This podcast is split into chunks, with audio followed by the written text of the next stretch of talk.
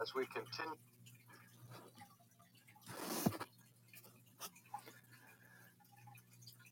our series now on the theme of knowing Scripture, we want to concentrate in this session together on the foundational principles and concepts of the science of biblical interpretation. But before we do that, let's open with prayer. Again, our Father and our God, we look to you as the author of all truth, for the aid and assistance of your Holy Spirit, whom thou hast promised to give us, to help us and assist us as we seek a better understanding of your word. Be with us then in the presence of the Spirit, for we ask it in the name of Christ. Amen. There's a sense in which interpreting the Bible is an art. Maybe even it would be better to call it a science. But for a moment, at least, let's stick with the uh, analogy of, of art. I think of the category of art because of the problems that, that we've all been able to recognize in 20th century culture of a new wave of art that has swept across the landscape of, of our culture, and in many cases bringing a sense of confusion and chaos. We've had op art and pop art and abstract impressionism and so on. And in these different schools of art and of artistic expression that have emerged, we've seen confusion in the realm of interpreting art. Some art is so abstract and at times apparently chaotic that when we look at the painting, we're not sure whether we should turn sideways or, or whether it's been uh, framed and hung upside down because we can't see the structure and the lines and the rhythmic patterns in it as we're accustomed to in more classical forms of art. And some of the of, of the more experimental and innovative art forms have been highly subjectivistic in their interpretation. And one of the questions that the art critic is interested in, and the layman as well, when he visits an art gallery or sees a painting in Time magazine, is what is the meaning of this painting? Or what is the sculptor trying to say with his latest masterpiece. And we went through a period of art in the last uh, 25 years where there was kind of a freewheeling uh, artistic expression where the artist was asked, What did you mean by your painting? And his response was, I meant whatever you find in it. That is, a new rule of interpreting art emerged in, in some circles of art that said that the artist now has the license to, to make this statement I paint it, you interpret it. That is a conscious uh, step to embrace a form of subjectivism that says there is no inherent meaning in the art. There is no objective significance to what the artist has painted or has sculpted, but rather whatever you find in it or however you respond to it is its ultimate meaning. Now, that has provoked a kind of crisis in the field of biblical understanding because, in that approach to art, if we would transfer it to the Bible, would leave us with no guidelines of objectivity, no rules by which we can discover an objective meaning. Now, remember, the framework that I'm working on here is the assertion that I've made that there is, in fact, only one ultimately correct meaning to Scripture, an objective meaning. And it's the meaning that the author of Scripture had in mind. And we can look at that at two levels and two dimensions. We could try to understand the meaning that Luke had in his mind as he wrote his gospel, his intention, What was he trying to express? What was he trying to say? What was he trying to communicate as one level of our search for understanding the Bible? But in an ultimate sense, I'm coming from that school of thought that believes that the Bible comes ultimately from God. And that through the agency of the Holy Spirit, God is the ultimate author. And so, what we're looking for in interpreting the Bible is what does God have in mind here? What was God communicating to his people when, through the agency of the prophets or the apostles, certain books of Scripture were set forth? Now, if we take that view of the Bible, that there is an objective meaning, then we need to look at the Bible and the whole business of interpreting the Bible not only as an art, but as a science. And in fact, there is a science, an academic discipline, a particular subdivision of theology that is exclusively concerned for looking at the scientific rules and methods and principles that ought to govern our attempts to interpret the scripture.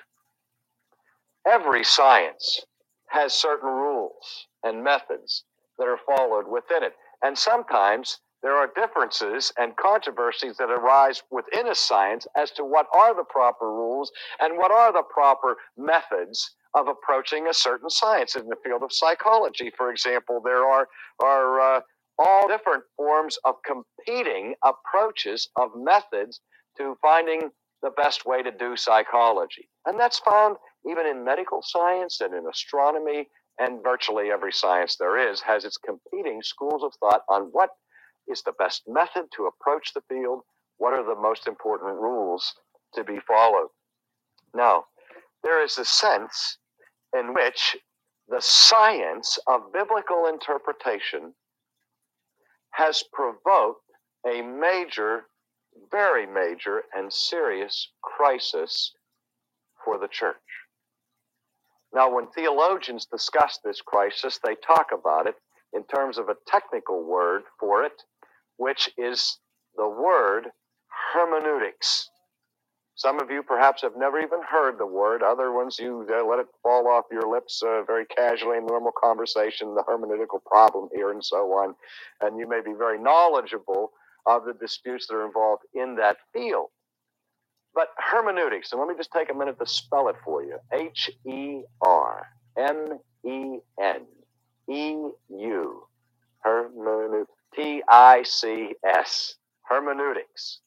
And hermeneutics is simply a fancy word to describe the science of biblical interpretation. And it takes its, its meaning and its uh, definition from uh, original uh, Greek word that is involved with communication and of, of communicating information by messages. For example, if, if you remember your uh, Greek mythology, and your Roman mythology. I believe in Roman mythology, Mercury, the one with the winged feet, uh, had the special responsibility in the pantheon of deities to be the messenger of God, of the gods. And that's why he has wings on his feet so that he can fly from Olympus to earth or back again and speedily bring uh, the messages that need to be brought back and forth. He is the supreme communicator. He's the FTD of the ancient world. But in the Greek pantheon, the corresponding god to Mercury was the god Hermes. He was the messenger of the god. And it's the same basic concept. We are trying to understand in the science of hermeneutics the message of Scripture. What is it communicating? What is it conveying?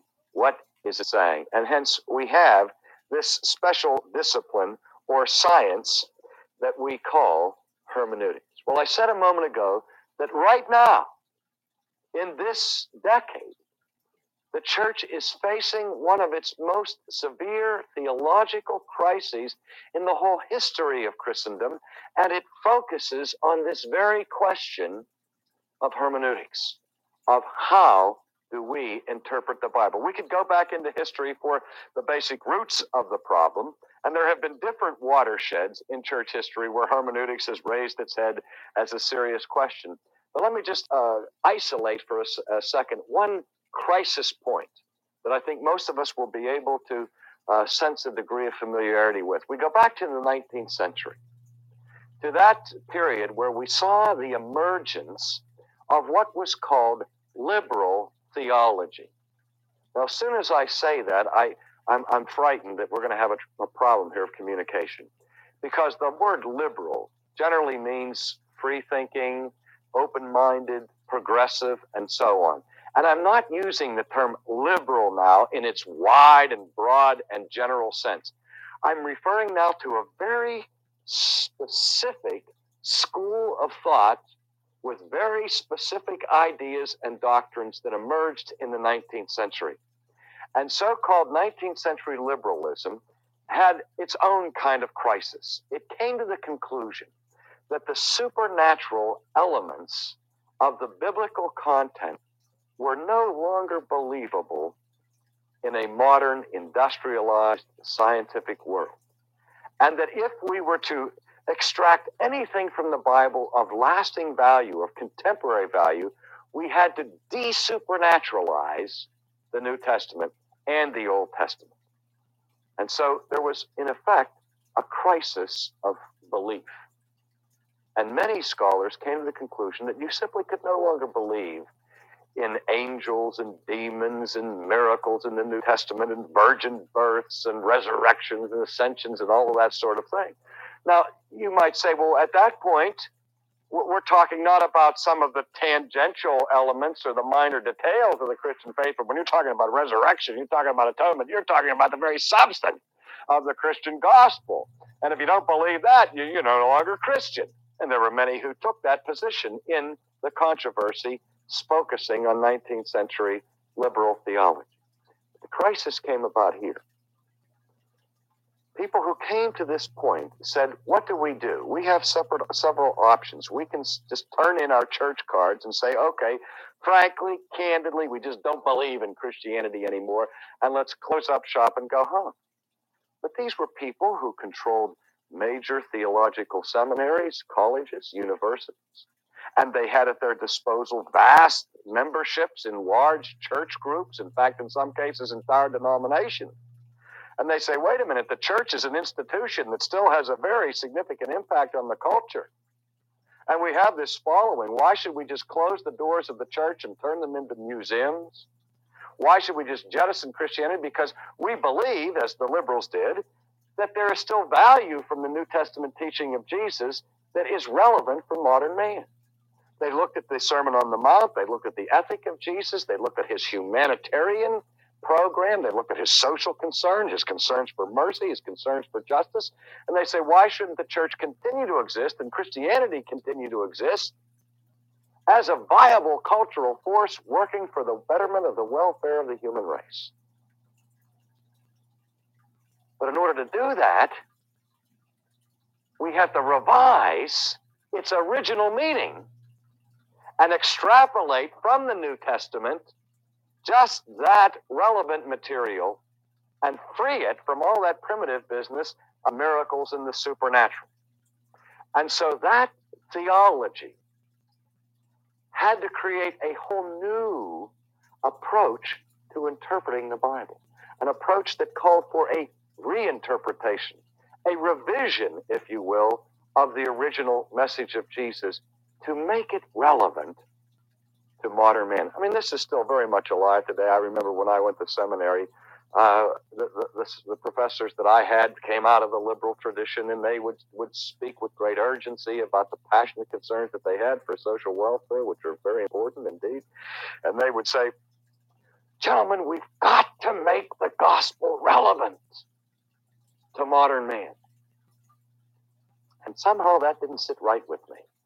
You know, that always kind of agitated me uh, viscerally inside. It would turn my stomach upside down. I would want to, want to jump up and scream at times and say, wait a minute, we don't have to make the gospel relevant. There's nothing more relevant than the gospel. We have to show the relevancy. We have to manifest the relevancy. We have to explain the relevancy. But we don't have to make the relevancy uh, happen. The gospel is relevant. And I'm one for one, am persuaded that it is relevant in its original proclamation without being revised or reinterpreted. But that whole theology brought with it a whole new approach to biblical interpretation that we need to be aware of. Now, in this present day crisis of hermeneutics, we've gone way beyond the problems that 19th century liberalism engendered.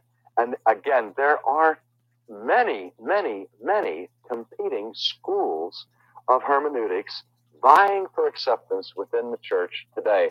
And I don't have time in this brief introduction and overview uh, to set forth in detail the various nuances of these many different schools of thought. But I'll just mention three in passing so that we can get at least a taste and a flavor of some of the agitation that's going on out there in the churches, in the colleges, in the seminaries, so that we can understand what's up with respect to biblical interpretation. The first method, which I will call the classical Orthodox Protestant method of biblical interpretation, that which was formulated by the 16th century reformers and, and maintained itself down throughout the ages and is still maintained in conservative schools of thought, is known as the grammatico historical school. Now, there's another technical term, and, and we'll put it on the character generator so that you can take notes on it and spell it again and see if I can spell it off the top of my head. G R A M M A T I C O dash uh, historical. Grammatico historical school. That school of, of hermeneutics takes its name from the idea that the proper approach to biblical interpretation is to try to study the historical situation in which the Bible was written, the use of grammar, syntax, language, and all the rest that was that was uh, being used at the time the documents were written, and by studying carefully word meanings of the first century and before, coming to an understanding of the original meaning of the texts. What did Luke mean when he wrote the Gospel of Luke to first century people. How could we reasonably expect his writings to be understood at that time in history? What was their grammatical and historical understanding of the text? And the grammatical historical view says that's the way to approach the Bible, and that's the way we are to understand the Bible now, how it was written then. We still have the problem of applying it to the 20th century, but we recognize that the documents themselves are tied, are chained, are tethered, if you will, to the historical context in which they were originally written. And that's the context in which we should seek to reconstruct if we want to have an accurate understanding of them. At the same time, we recognize that as interpreters, when we come to the Bible, we also have a historical situation. And our historical situation is the 20th century. I live in an age of atomic bombs and automobiles and television and all of that. And there's a sense in which my whole way of thinking, my whole way of understanding is very much conditioned by my cultural setting. By, and we're going to look at that in more detail with some other problems that it raises later on. But just now, for the, for the moment, we understand that we as interpreters live in the 20th century, and there's a sense in which we're tethered to our own day. So there is a gap between the 20th century and the first century and earlier. And the science of hermeneutics in the grammatico historical method seeks to bridge that gap by having us go back and try to reconstruct the first century other approaches say we don't have to do that. What we'll do is we'll take our 20th century concepts and our 20th century standpoint and go back and rewrite the scriptures according to 20th century things. That's a different school of thought, which we'll get at a little later. But the classical method is to seek the objective meaning of the past. That's number one. Then, after we understand what it meant, then, then we face the question of applying it to our present day situation. But as much as possible, we try not to let our present day situation color or distort the original meaning of the text. Now, the second method, which was developed in the 19th century, is called the religious historical method. The religious dash historical method. Now, that represented a, an approach to Scripture that grew out of a whole sweeping movement of philosophy and changing of thinking and method that was characteristic of the 19th century. If there was a buzzword in 19th century intellectual uh, thought, it was the word evolution. Everybody's aware of the impact of evolution in biology. But it wasn't just Darwin in biology. The concept of evolution was made felt in other areas, in philosophy, in emerging philosophies of history, like Karl Marx, for example, like uh, Hegel, for example, also in forms of political theory, like Spencer's social Darwinianism. Ideas that the whole process of, of history, art, economics, literature, everything is involved in a process of emerging. And the basic governing idea is that history and art and everything else moved biology from the simple to the complex. And the governing assumption was that religion does the same thing.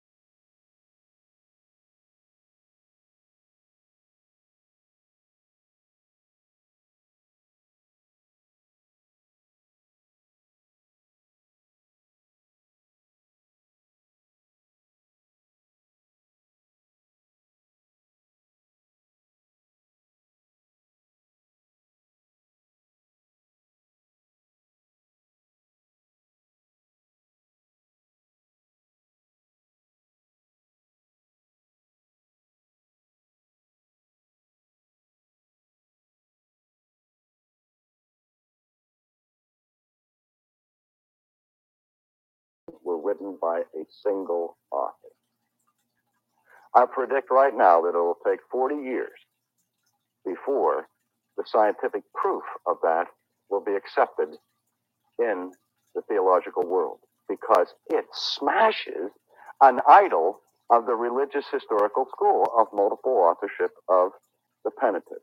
But we're not here to debate that point, but simply to illustrate to you that there are different schools of thought. The third one, and the one that is most uh, influential in our day, I'm going to call broadly the existential school of thought.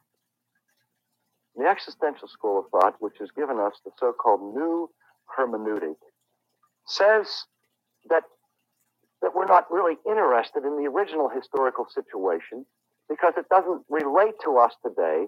What we need is a theology that is timeless, that is not bound to the first century or even bound to the 20th century, but transcends that all. That redemption is something that doesn't happen along historical lines, but it happens vertically, directly from above, where I come to the Bible and the way I interpret it is existentially. In my own existential situation, God can speak to me out of the blue, Zeitgeist von oben, directly from above, a bolt of the blue. And, and somehow the Bible in an instant becomes the Word of God to me as God speaks to me through it.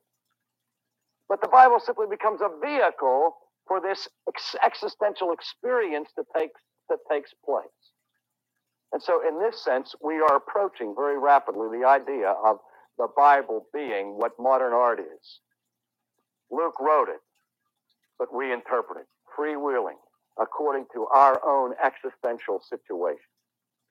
But, dear friends, I am convinced that does radical violence to the text of Scripture, and not only violence to the text of Scripture, but it does violence to the church. And it does violence ultimately to the truth of Christ. And so I, for one, contend against it with all of the strength that I can bring about in this debate. Let me just take an extra minute, if I can, to illustrate the thing. We've seen the same problem of the intrusion of relativism in interpretation, not simply in the religious realm, but in our own national heritage. The Supreme Court of the United States is, by historical appointment, primarily a hermeneutical agency. What does that mean?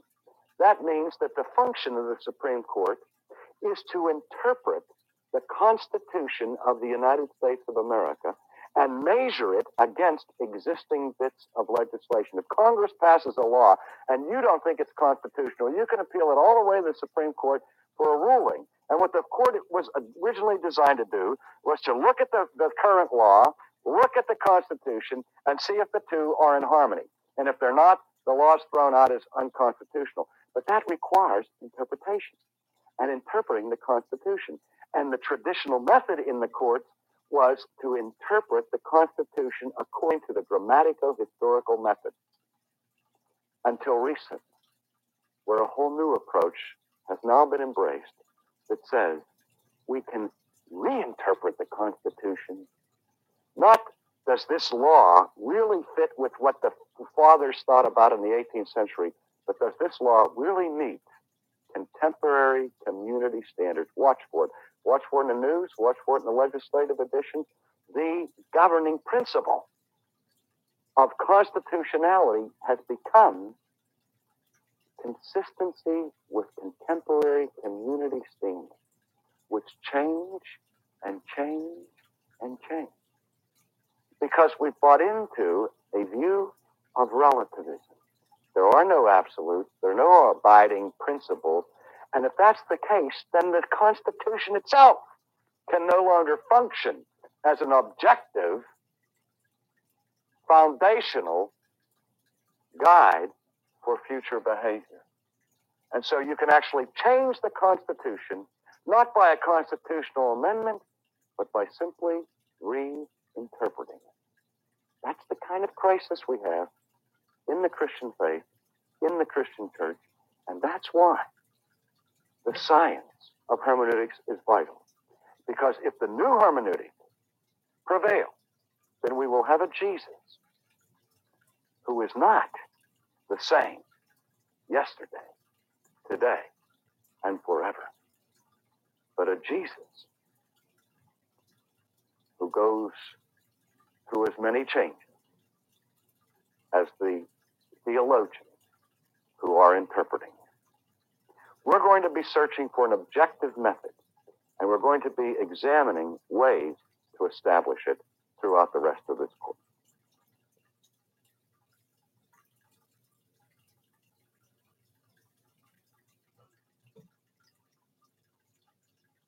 In this session of our course on understanding Scripture, we're going to consider the meaning and the function of the literal interpretation of the Bible.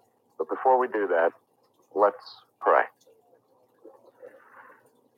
Again, our Father, we come to you seeking to know you more intimately and more accurately, not to the end that we simply may be puffed up by an increase in knowledge, but that in increasing our knowledge of you, we may increase our love for you and our obedience toward you.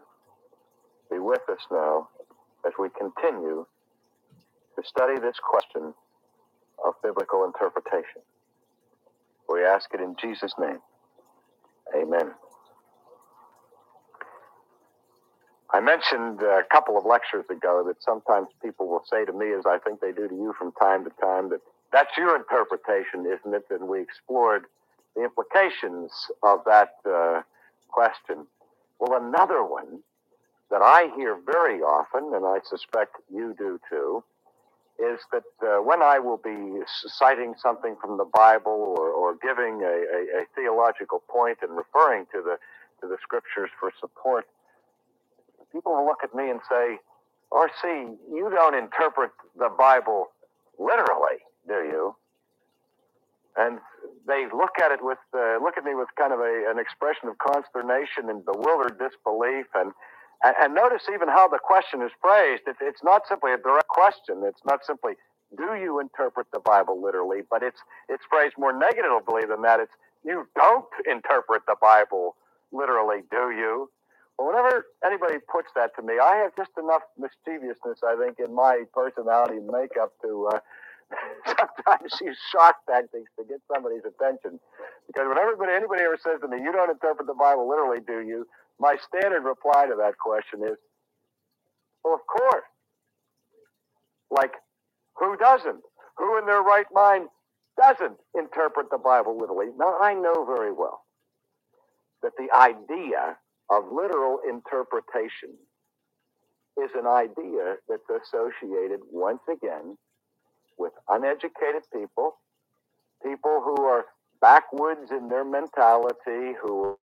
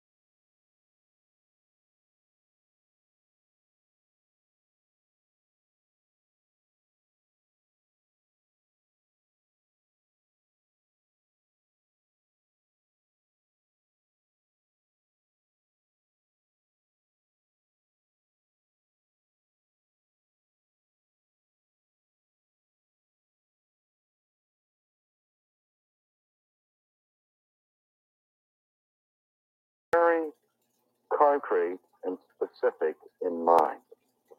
I'm talking about a method of biblical interpretation. Again, a method that was very important to the rediscovery of the Bible during the Protestant Reformation, and a method that was closely linked to what I outlined in our last session uh, as the grammatical historical method of interpretation.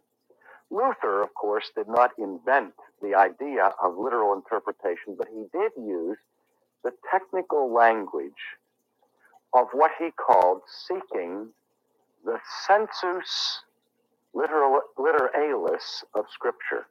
The sensus literalis, it's a Latin phrase, S E N S U S, and literalis, L I T E R A L I S, and all it means, being translated, is the literal sense or the literal meaning of Scripture. And so, in the way in which Luther was talking, is the way in which I am talking when I say the first real primary rule of biblical interpret, interpretation, of sound biblical interpretation, is to interpret the Bible literally. But what did Luther mean by it? In a simpler way, he said what we should be seeking for as we come to the scripture is the plain sense of the meaning of the text and to elucidate further what is meant by interpreting the Bible literally in that classical sense is simply that we are to interpret the Bible according to its litera, which is according to its literature, according to the way it is written. Now, if that's all we mean by literal interpretation, then we should interpret the newspaper literally. We should interpret poetry literally. We should interpret uh, music literally. Anything that's written as literature should be interpreted as literature, meaning that we follow the normal pattern and the normal rules of literary interpretation. Well, sometimes that throws conservative people for a loop. Evangelical Christians sometimes get very agitated with me when I say that a practical rule for literal interpretation is that we should interpret the Bible like we would interpret any other book. That we should read the Bible in a certain sense like we read any other book. And this people hear with horror. They say, What do you mean? The Bible's not like any other book. The Bible's the book of books. It's the norm of norms and without norm. The Bible's the Word of God and alone the Word of God. It's inspired, it's infallible, it's inerrant, and I hear all of that. I believe all of that. But when I come to read it and to interpret it, the rules for interpreting it are no different from the rules of interpreting any other book in this regard that the Bible is written with sentences, and the sentences have individual words, and all of the inspiration of God, the Holy Spirit, on the text of Scripture does not make it a magical book. In the Bible, a noun is a noun, and a verb is a verb. And if you want to understand how these things fit together, you have to understand the rules of grammar. If you want to learn to take the trouble to learn the ancient languages of Hebrew and Greek, even though I believe that God the Holy Spirit inspired the Greek uh, writings of the original New Testament documents, there's no such thing as what we call Holy Ghost Greek. The Holy Ghost and inspiration doesn't change nouns to verbs and verbs to nouns. And so I am still, as a human interpreter, called to recognize the difference between adjectives and adverbs, questions and, and answers, uh, indicatives and imperatives, and all of that. And so all Luther was getting at when he says, come to the Bible and look for its literal sense is look for its plain meaning. Now he did that for a reason because there grew up in the Middle Ages a very strange approach to Scripture, a kind of mystical approach to Scripture. We're saying if you really want to know what the Bible says, you can't just look at the plain meaning, but there is a hidden, esoteric, mysterious, mystical, spiritual meaning hidden behind every text. So that if, if for example, the Bible says, and Paul went down to Jerusalem, or Paul went up to Jerusalem. But that's hidden behind that text is some mysterious allusion to people going up to heaven. And we just had to be able to crack the mystical code and underline and get beneath the layers of, of the text to discover that hidden, secret, mysterious, mystical meaning. That kind of stuff really turned the Bible into a wax nose because everybody was free to discover all kinds of mysterious insights in the Bible that the text of the scripture never said at all. And Luther said, let's return to soberness. Let's go to the text and read this text for what it says. There's to be no spiritualistic interpretation of the scripture. That is, literal interpretation is opposed to spiritualistic interpretation. Does that mean that we're, we're supposed to be unspiritual when we come to the Bible? We're not supposed to pray? Or that, oh, no, no, no. You know the difference between being spiritual and being a spiritualist. A spiritualist is somebody that goes into the dark room and, and, and, and taps on tables and tries to communicate with departed spirits. They're not being really spiritual in the biblical sense. They're being contrary to the Holy Spirit, but they're called spiritualists. And spiritualistic interpretation is that kind of interpretation which turns the Bible into a book of magic. Now, there are different forms of it. And in our own day, I've seen on countless occasions earnest Christian people, evangelical people, caught up in one form of spiritualistic interpretation that I call lucky dipping. You have a problem, a personal problem, and you pray about that problem. It's a spiritual problem, perhaps. And you want the mind of God, you want guidance from God. And so the, the, the game of, of, lucky dipping is played this way. You, you make your prayer to God, you say, God, I don't know whether I should go and take this job in Alabama or stay in Boston. Now I have to make a decision and I want to please you, God. Now I'm going to ask you to guide me and to lead me, and I'm going to ask you, please, to do it through your sacred scripture. And so what I do is after I make my prayer, I piously take my Bible and I shut my eyes and I just take the covers and turn them upright and let the Bible dangle open, then flip the book over, and then without looking, I take and put my finger down on the text, and then I lo- open up my eyes, and wherever my finger falls, I get my message from God. And lo and behold, I might read there as I look at the text, and David went down to the Negev.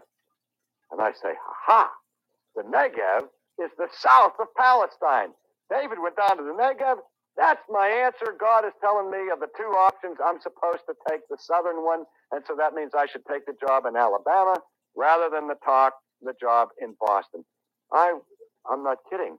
This goes on daily in the Christian world in the name of spirituality, in the name of obedience. And there's no difference between that and using a Ouija board. We take the Bible and turn it into a superstitious tool of magic. We violate the meaning of that text. God the Holy Spirit did not inspire the text that tells us that David went to the Negev to teach me that I'm supposed to go to Alabama.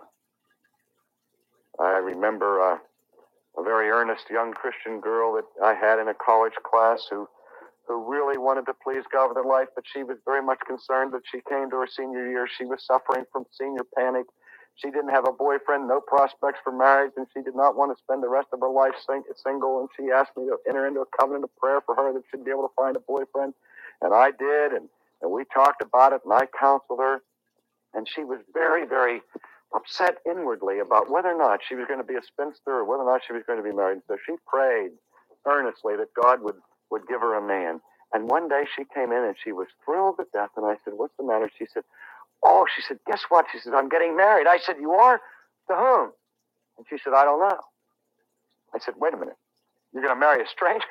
Did you get a lottery ticket or something? Oh, what happened? She said, No, I don't know who I'm going to marry. But I know I'm going to get married. I said, Well, how do you know that? She said, Well, the Lord told me. And I said, huh? He said, Well, I asked the Lord to tell me whether or not I was going to get married. He said, and so I prayed that God would, would reveal it to me. And then I closed my eyes and I lucky dipped. And the words came on the text, Weep not, daughter of Zion, for behold, your prince cometh riding upon the foal of a donkey she said, Don't you see?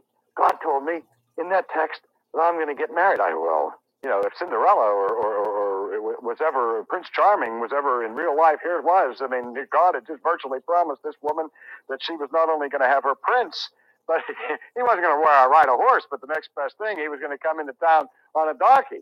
And I and I tried. I didn't want to crush her exuberance, but I had to explain to her that wasn't quite the way we were supposed to interpret the scriptures.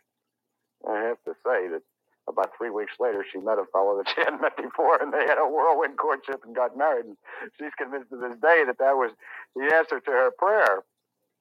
And and some people might say, well, wait a minute, aren't there innumerable, innumerable incidents in history where God has in fact used a verse of Scripture in a very, very strange way to turn the lives of people upside down? Yes. Think of Augustine. You remember the story of St. Augustine, who was living a life of riotousness, licentiousness, immorality. His mother was a devout Christian. Monica was praying in tears every day for the conversion of his son.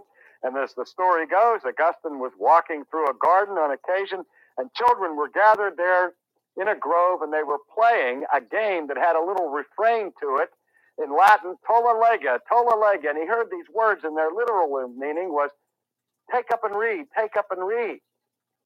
And so he was fascinated by that, and there happened to be a copy of the New Testament there, and he just picked it up and and he opened up the text, and his eyes fell on the text of Scripture, not on riotousness and drunkenness, not on immorality or licentiousness, but put on the Lord Jesus Christ and make no provision for the lusts of the flesh and so on. And Augustine says that that text gripped his heart and brought to him a dramatic transformation to the Christian faith. Yes, you say, spontaneous reading of Scripture, one verse, his eyes fall on one verse. But I'll tell you what, when that happened, in that holy moment, in that special occasion, when Augustine picked up the text, what converted Augustine was a correct understanding and application of the biblical text. I don't doubt that the Holy Spirit used that special occasion to bring Augustine to the faith, but he used the plain sense of the meaning of Scripture to do it. Because the text that he saw and that he read and the Spirit used to convict him spoke precisely to the sin in his life, which is exactly the intention of that text.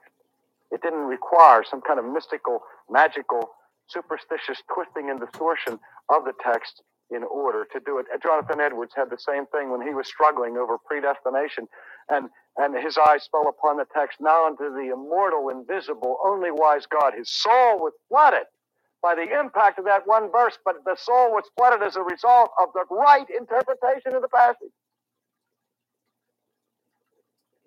And so, what we're looking for is sober interpretation so that we can grasp the real meaning of the text, which will mean the same thing for you as it does for me. Its application may be different in your life than it is to mine.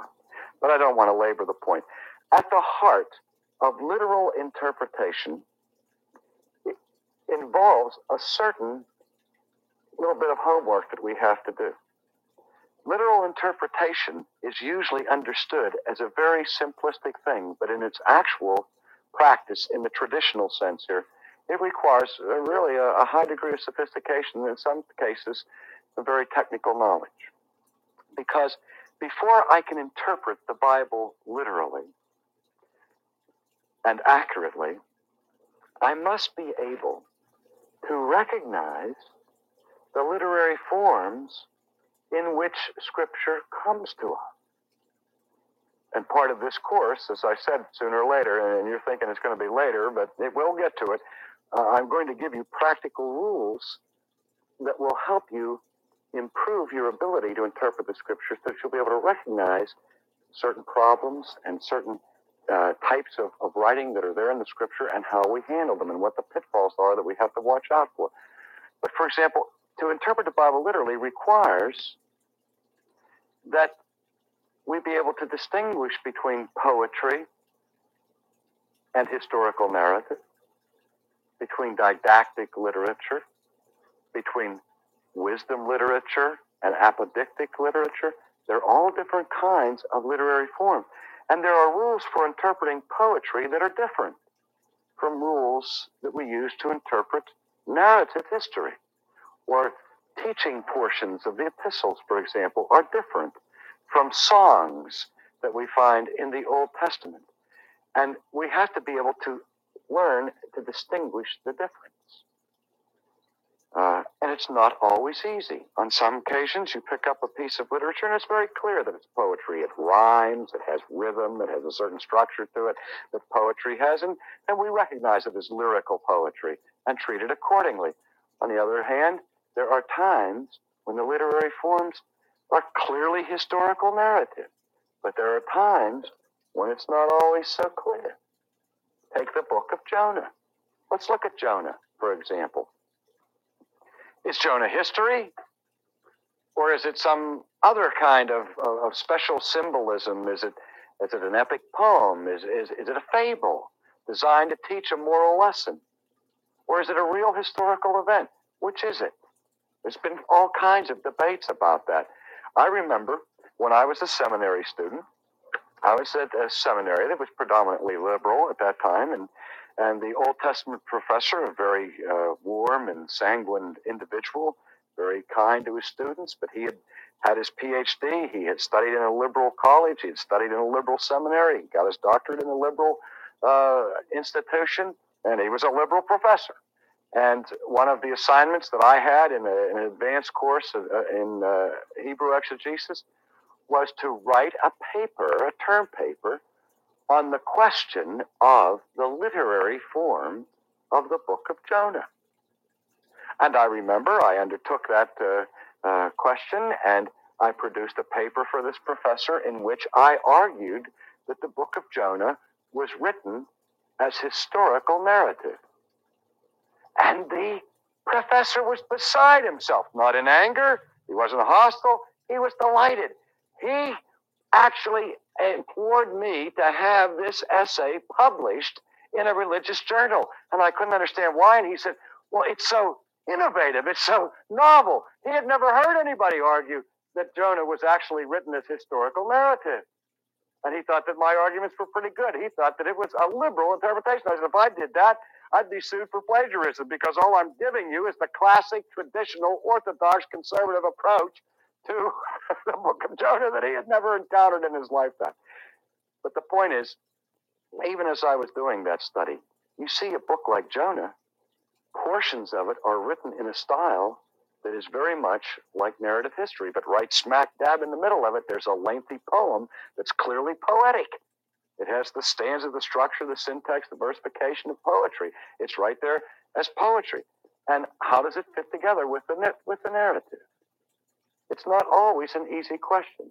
And here's something we need to be very careful about. There are conservative people who believe that Jonah was not a historical person.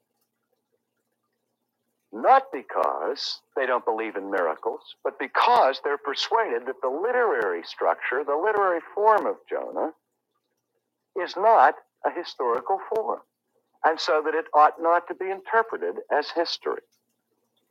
On the other hand, you have people who, who are liberal who say, oh, it's a historical literary form. But we know it's not history because it's supernatural and we know that miracles don't happen. So their philosophical prejudice against, against uh, miracle prejudges the interpretation of the text. And we have to be very careful of that because the Bible can be distorted both to the left and to the right, both by liberals and to conservatives. Conservatives who want to impose a crass form of literalism in the popular sense when it ought not to be imposed. And on the other hand, liberals who, because they don't like what the Bible says, try to recast it into the shape of symbols or poetry when it doesn't have a poetic structure to it at all. What we don't want to do is to violate the way the book is written. When I was in high school, I went to a course at a local church, and the, and the minister was explaining to us the miracles of Jesus from a liberal perspective. And he talked about the feeding of the 5,000. And he said, Well, we know that Jesus couldn't have, you know, miraculously uh, fed 5,000 people from a couple of fish and a couple of loaves of bread. So we, we can't interpret it that way. And he said, what really happened there was obviously that uh, some people brought their lunch, but most of them were not uh, diligent enough to prepare for it. And so Jesus was able to persuade those who had brought something to share with those who had not. And so the real miracle is an ethical one. And we saw it and thought, oh, isn't that marvelous? What a wonderful way to reinterpret the scripture. But that man violated the text because the text doesn't purport to teach that Jesus persuaded people. So what that text is saying is that Jesus, through supernatural power, astonished everybody to, you know, you may not believe that. But say that. Say, I don't believe it. But you understand what it's saying. See, the question of belief or unbelief is a question that comes after interpretation. First, we have to understand what it says, and then we have to say, do we believe it or don't we believe it? But we can't, because we don't believe it, reinterpret it. Or we've seen errors in the other direction, enforced literalism or enforced historic or historicity when the Bible doesn't warrant it. I've read more than one attempt by conservatives and evangelicals who are trying to show how marvelously and wonderful the biblical prophecies are. That not only do you look at the prophecies of the future in Jeremiah and Isaiah and Micah and Joel and Nahum and that, but then we'll go back to uh, uh, poems in the book of Job or in the Psalms or in the Proverbs, and, and you'll see a poem there where, where somebody's worshiping the greatness and the grandeur of God, and it says, The word of God goes through the air to the four points of the earth. And somebody reads that and they say, You mean Job said that the word of God is sent through the air? How is the word of God sent through the air?